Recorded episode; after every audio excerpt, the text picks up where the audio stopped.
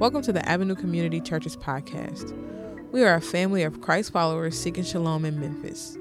We pray that you are encouraged by today's message, and as you listen, may the word of God shape you to be more like Him.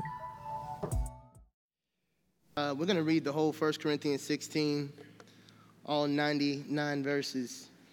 Amen. Now, I just got 24, but you can stand with me. Uh, you can read it from the screen, you can pull it up on your phone. Um, could just listen to me. And I apologize if there's some discrepancy in the version. I'm reading from my own translation this evening. Amen. I see y'all not ready to laugh this evening. That's all right. So now about the collection for the Lord's people.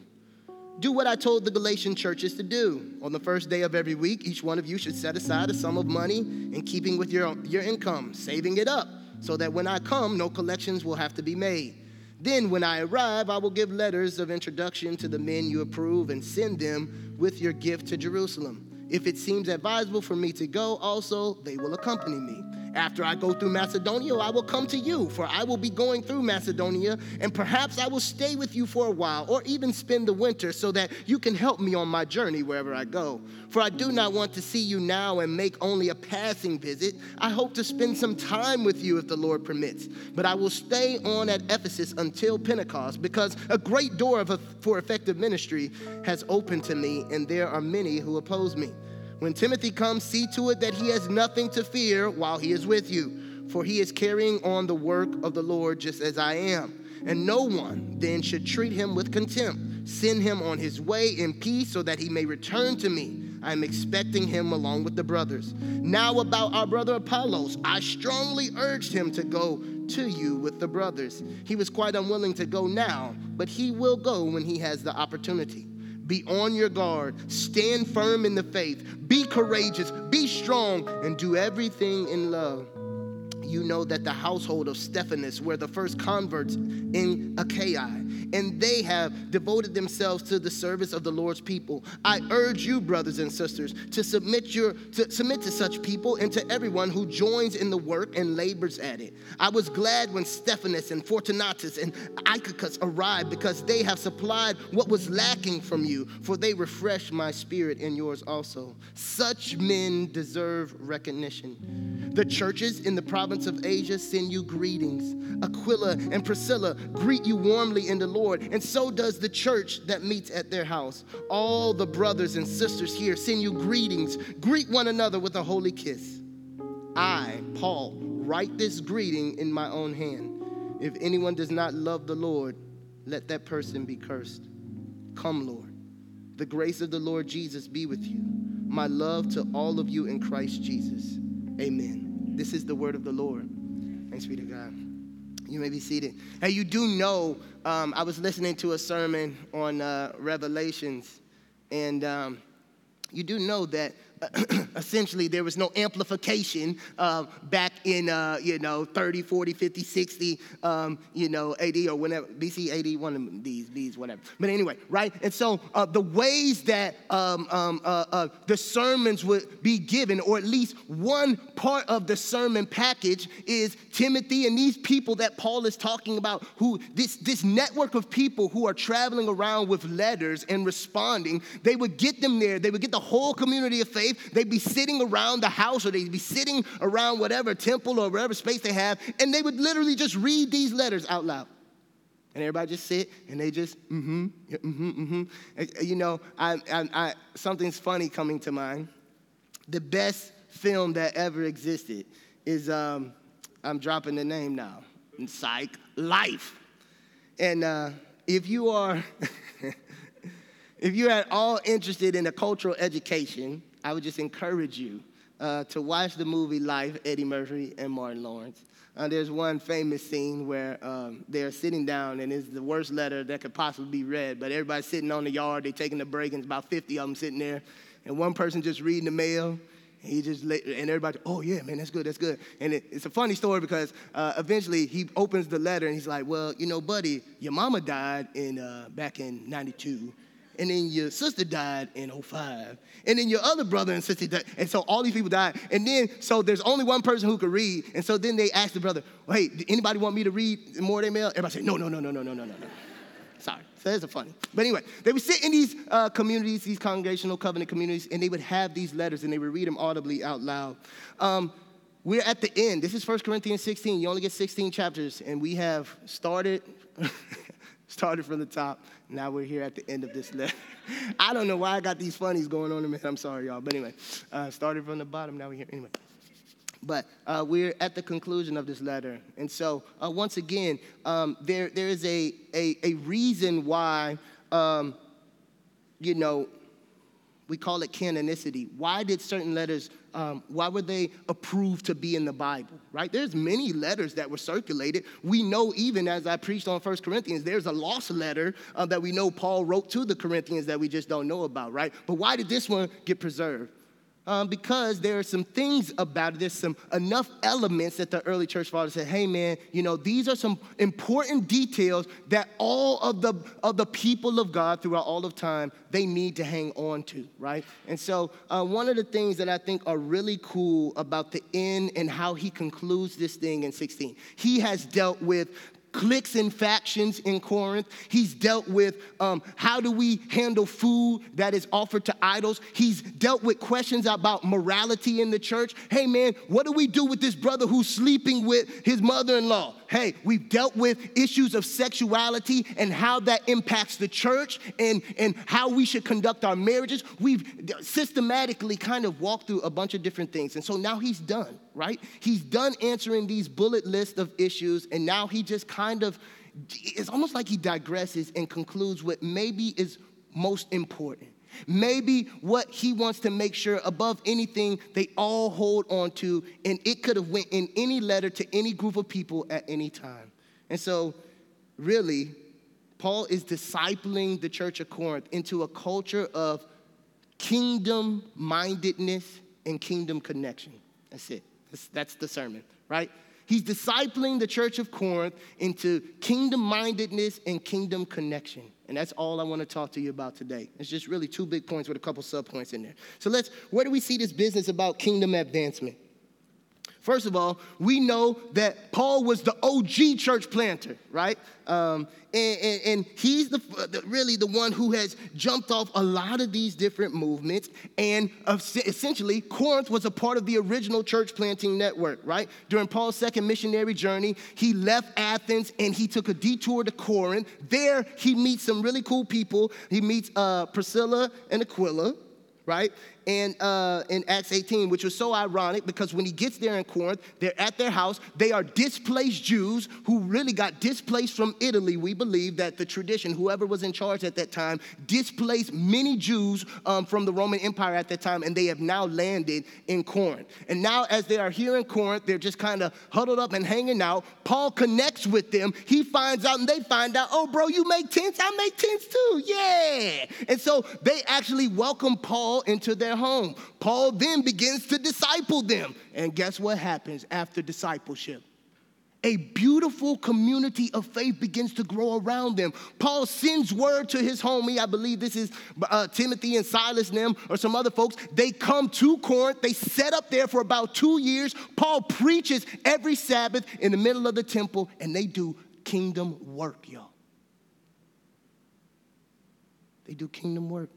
It's so crazy how it all happens and it comes. And very much this church at Corinth knows that they are part of kingdom legacy. They know that there was no gospel presence in Corinth before Paul showed up and before that beautiful couple welcomed them in. They know that they are the result of intentional kingdom mindedness and kingdom advancement. So that's how we begin this thing. And Paul is always traveling because he's always setting up these new churches. He's always writing back to them to care for them, to help them sort out different issues. And he's also pastoring their leaders. Paul is a kingdom minded man and he's discipling people who will also be kingdom minded, especially as it relates to their giving. This was so crazy that Terrence just got up here and prayed that he already read my sermon. He stole my outline, right? But you see in the first four verses, Paul's talking about giving. How do we, how, what's one way that we could verify that you are about the kingdom? Hey, let's talk about your giving. He says, verse one, now about the collection for the Lord's people, do what I told the Galatian churches to do. right? And this is really crazy because he's telling them, Paul is telling them, I told y'all, set aside money, push away from Elwoods, put a little something back, stop buying so many J's, right? Hey, and save some money and have it ready when I come through right? Now, we believe that there is something happening in the church of Jerusalem and they are pooling. Paul has cho- chose, uh, uh, uh, spoken to the church at Galatia and all the other churches in the network. They're pooling this money to be able to help another group of believers who are in need so that they're pooling money so that they can help another group of believers who are in need, not period, so that they can continue to advance the kingdom. You want to know if you're a kingdom minded Christian? We always say it, but let's, let's, let's talk about your giving. I just want to ask you a couple things, which is so strange. First of all, I think there's a really strange uh, uh, um, kind of idea of what it looks like to pastor, right? And what it looks like to lead. So, you know, uh, uh, uh um, you know, in, in this modern era. And I believe there's been a whole bunch of men of God and women of God who've done the office of pastoring a disservice. And I think they've created trauma that makes you distrust people who probably stand in the pulpit. It probably makes you uh, very suspicious of the people um, who would act as spiritual leaders and guides over you. But I find it strange that when Paul is talking to them, he's like, hey, would y'all please give? Mm-mm. He's like, look, if you want to, mm-mm. Paul's like, hey, I know I'm responsible for you. I know I'm giving oversight for your soul, Hebrews. I'm pastoring pastors. Hey, we need to give, we need to do. It's really, I just, I want you to go back, maybe in some fun, some other time, and ask yourself truly, are you a person who is being shepherded in your life? Just, I just want you to ask yourself a question in your private time. Are you a person who has actually placed yourself under the authority of biblical leadership? I would just suggest to y'all, some of you all have not crossed that threshold. Some of you all, the avenue is your intellectual biblical stimulation, but it's not the place where you get shepherded. And that's okay. But you got to acknowledge that and then you got to wrestle with it. Is that something I need? Is that a biblical standard? Is that something I should have? Because that's what Paul is doing here. He's got people who's entrusted to and he's leading them. Are you someone who wants to be led? Are you somebody who allowed yourself to be led? Just a question. You don't have to throw anything at me yet. Amen. Lights and walls. Thank you. Let me ask you a couple questions about your giving. Do you give to the Lord's people or to his work directly? I know there's a lot of, once again, trauma and a lot of craziness around giving. You only give when there's a need or whatever. I, I don't know. There's a lot of different triggers for why people give or don't give, but I'm just asking do you give to where you see kingdom work happening? Do you give directly to the Lord and his work? Is your money your own or can it be pastored? Can the financial aspect of your life be pastored? That's what Paul is doing with the church at Corinth and many others. And do you give sacrificially? Or do you only give out of your surplus? I got a little something to spare, so I'll give you a little something, Lord, to the one who gave his all for you. You can know if you're kingdom minded, if you're a kingdom minded giver. I love the commitment to evangelism, right? These people understand without a shadow of a doubt um, that they are a church that has been planted. This church didn't exist before they got there. Um, and that's essentially why the church exists. And so I think even the church people have understood that we have to also be committed to seeing God's word and the glorious gospel spread, right? And so Paul is always baking this into his lifestyle in, in the rhythm. He's imitating this for them, I think, so that they can continue to reciprocate and model this in their own life. Go look at verse 8 and verse 9. He's like, Look, I want to stay with y'all. I really, really, really want to stay with y'all and I want to spend time with y'all. I don't want to just pass through. But what is the predominant focus of Paul's life? Evangelism. He said, But I will stay on at Ephesus until Pentecost because a great door for effective work has opened to me, and there are many who oppose me. And more than I want your fellowship, more than I want to be in the community of brothers, I have got to take full advantage of opportunities where kingdom can be advanced. Is that what your life bleeds for? Someone who I love very much read me the 12 traditions of AA. And I was really captivated by one of them. He says that each group has but one primary purpose in AA, and that is to carry its message to the alcoholic who still suffers. I wonder if in your Christian 101 DNA, right at the top of it, do you believe that it is your sole responsibility to carry the message of what you have believed to anybody who is still suffering from the effects of the fall?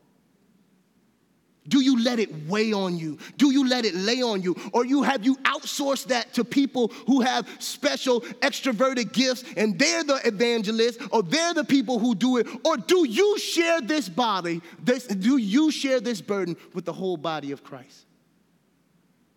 That I'm looking for effective doors. And when there are opportunities to advance the kingdom, I don't care what I got going on, I got to step in there. This is what Paul's life demonstrates.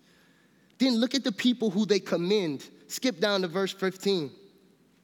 He says, You know that the household of Stephanas were the first converts in Achaia, and they have devoted themselves to the service of the Lord's people. Do they say that about your family? Could they say that about you? That man, you know what? Josh committed, giving his life to the service of the Lord's people. Would they say that about Rachel? Hey, committed. We don't know much else about them. We don't know how they make their money. We don't know what they drive. Committed to the service of the Lord's people. This is what Paul says about Stephanas and his crew, right? That he says in later on in verse 15, I urge you, brothers and, uh, and sisters, submit to them. You know what that is? I think that is just good old fashioned imitation discipleship. Whatever you, whatever Stephanas and his crew is doing, you do it. Do y'all have some good Christian heroes? Do you? Do you got some people's like, man, I might not be what they got. I might not be who they are. I might not have going on what they got going on, but it is clear to me that whatever they're doing, they are producing fruit. And I, if I could make my life be like any life, I want it to be like theirs. Do you have people who you want some of their mantle of anointing to pass on to you? That don't have nothing to do with shame. That don't have nothing to do with covenant. Uh, I mean, uh, with coveting. That doesn't have anything to do with an assessment of whether or not you are valuable in the kingdom of God. But we all should have people who were chasing. They got it. I want it. It's so ironic. We getting ready to send the Brandons on. It's like, yo, man, Stephanas, day crew. Hey, man, bro, whatever they was doing, I just cannot do it. Don't mean they perfect, don't mean they without sin, but we all should be having people in our lives who are bearing fruit, who we are trying to model our lives after. Where are your faith heroes? And I love how Paul, at the close of his letter, he's commending Stephanas and his whole household. He says, Submit to them. And then he says in verse 18, that Stephanas, Fortunatus, and Achaicus, these people, they deserve recognition. And let me tell you something. I'm gonna be really quick to call out sin wherever I see it trying to hide and huddle at the avenue. Because I'm a sin buster. Boom, boom, boom, boom, boom, boom, boom. But by God's grace, as long as I have breath, wherever we see fruit blossoming and people living their lives where the kingdom is the priority, we're going to always do our best to honor you and recognize you and bless you. because we love you and we thank you for what you're doing for our Lord. Amen, somebody.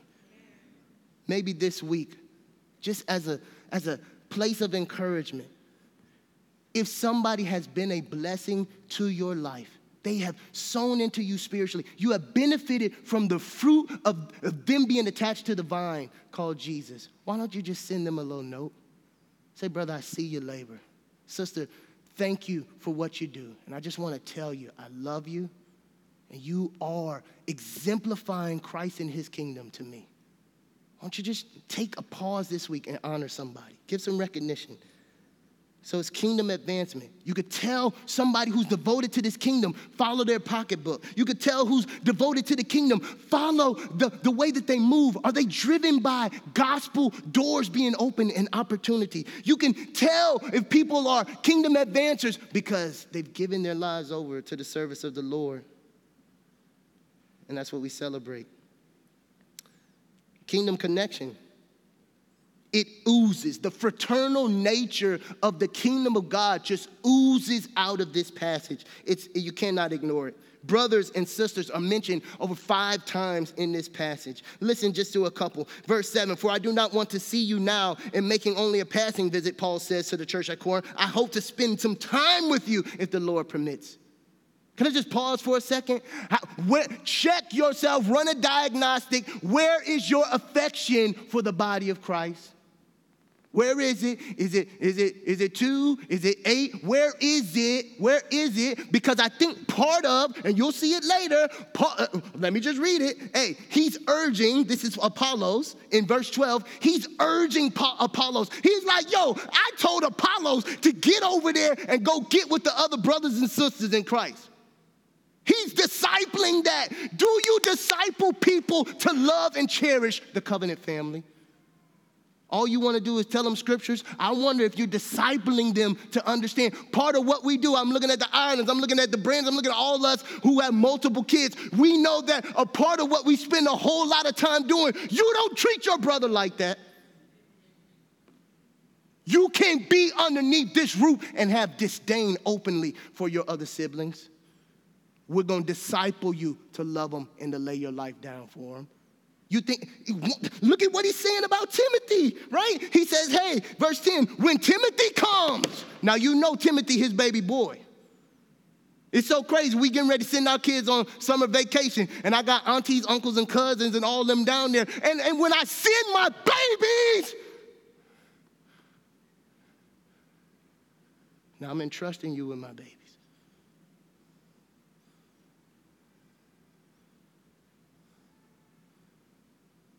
Paul, I'm sending Timothy to you.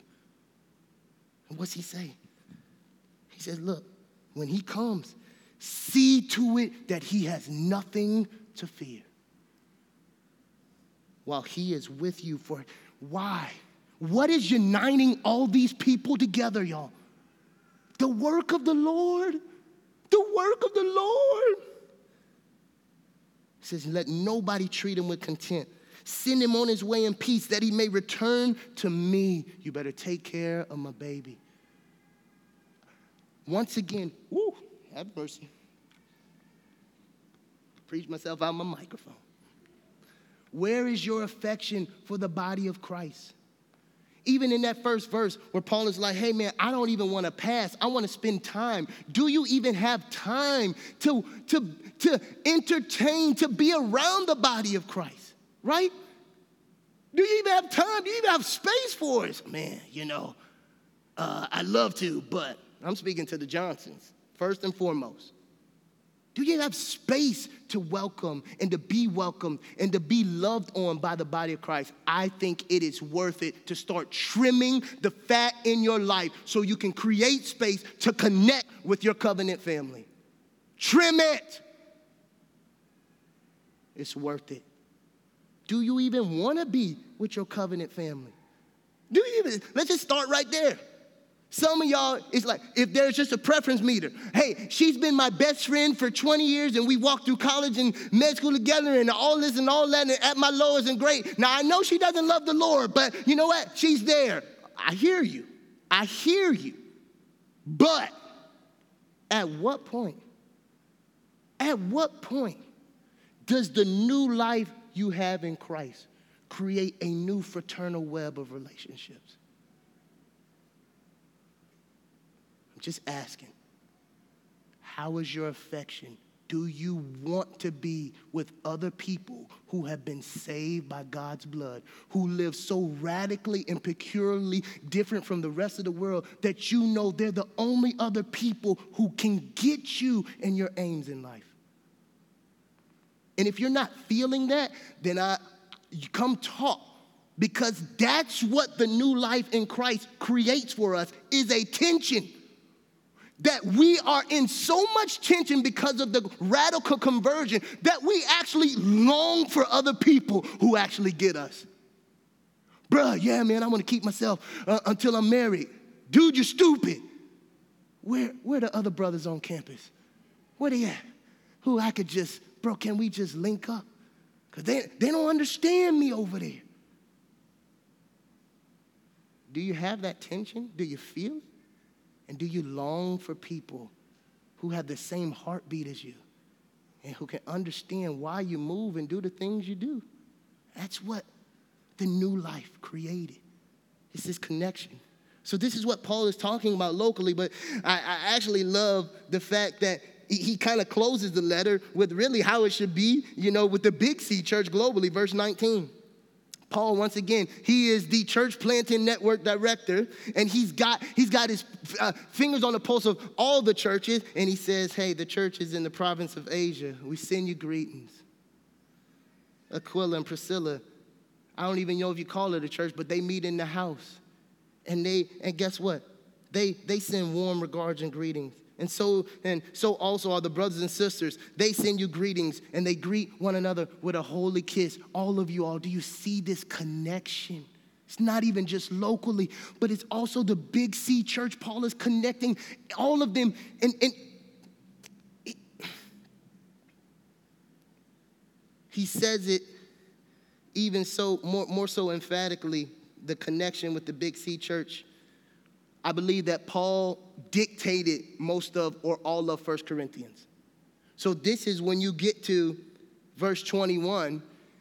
This is a change. Paul is letting you know this is not dictated anymore. I'm actually writing this. And what does Paul say? I, Paul, I write this greeting with my own hand.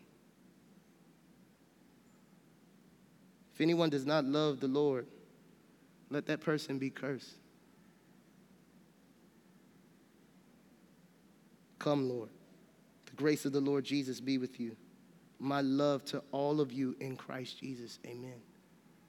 Now, I know that is not the type of warm, fuzzy gospel that you would get if you went to Christian camp and you went to Salty and all other little stuff. Jesus loves everybody. This is just Paul's emphasis on the fact, y'all, we are not universalists. This letter was not addressed to everybody. This, uh, this letter, all 16 chapters, were only addressed to people who had fallen to their knees, who knew that they were leading their life away from what they were created to do, and that the only way that they could be made right with God is through believing on the work of Christ. Then they knew it was for them, and that God wouldn't just leave it at forgiveness, that He was going to live in them by His Spirit. This is for those people. And what Paul is saying is really, it's already a foregone conclusion. There ain't nothing else to be said because those who are not the Lord's are cursed anyway. But here's the good news for those of y'all who are in the room who are like, well, I ain't, what, what's that mean for me? Because I don't love Jesus. But you can. It's an exclusive fraternal club Christianity, but it also has its doors wide open. But here's the problem you know, and I know. Even though those doors are wide open, few people are willing to place their faith in Jesus and live under his lordship. But whenever you're ready, whenever you're ready, baby, I don't care whether we have in service or whether you just got done having the worst night, binging all types of sexual immorality on IG and Facebook, and you fall to your knees and realize that you are drowning, strangled in your sin, but that Jesus will forgive anyone and can empower anyone. At that moment, you can be welcomed into this covenant family. I want you to know it. You don't even have to have no preacher there with you. You say, Lord, you're it. I'm wrong. You are right. I want to live for you. And you can be welcomed in to this family. Some of you all, as a matter of fact, I think, you know, while the whole chapter 16 is not a, a specific pitch for uh, justification and, and, coming finding uh, the atoning work of Christ for your life, I do think some of y'all, as we preach this today, are looking for a community that actually have bonds that are thicker than ethnicity or political party, where truly people in Corinth and Athens and Galatia and Achaia, they can be connected by faith in Christ. Do you want to be a part of that? Or do you want to participate in the regular social systems and tribalism of this world? I believe you see today in the scripture that God's kingdom is comprised of something completely and totally different. Come be a part. I believe you see today that don't you want to be a part of, you, you, know, we, we laugh and joke about our sports teams, but guess what? Our sports teams are really trash. They really are. Because guess what? Nobody really cares and it has no eternal value. Don't you want to be a part of a mission that actually has value? It means everything. Some of y'all like, I don't even get into sports. Goo, you don't ever have to. Get in the kingdom. You don't ever have to want to. This is worth so much more to that because all of our heroes will die and go to the grave. Oh, but if you're in Christ Jesus, our hero lives, y'all. Come find purpose beyond all imagination here in Christ's kingdom where we don't care if you graduated cum laude, we don't care if you have your bachelor's, we don't care about any of that because you can also be mighty and have value in this kingdom. You can be like Stephanas and you can be like Fortunatus and you can be people who bring value in ways that the world would just snuff his nose at. Oh, you can have meaning and purpose here. Come to Jesus. Come to Jesus and be a part of this transcendent community and have a transcendent reason for living that will go on past your life in other generations. You want in on that? Are you a part of that? And do you want to be? Because you can.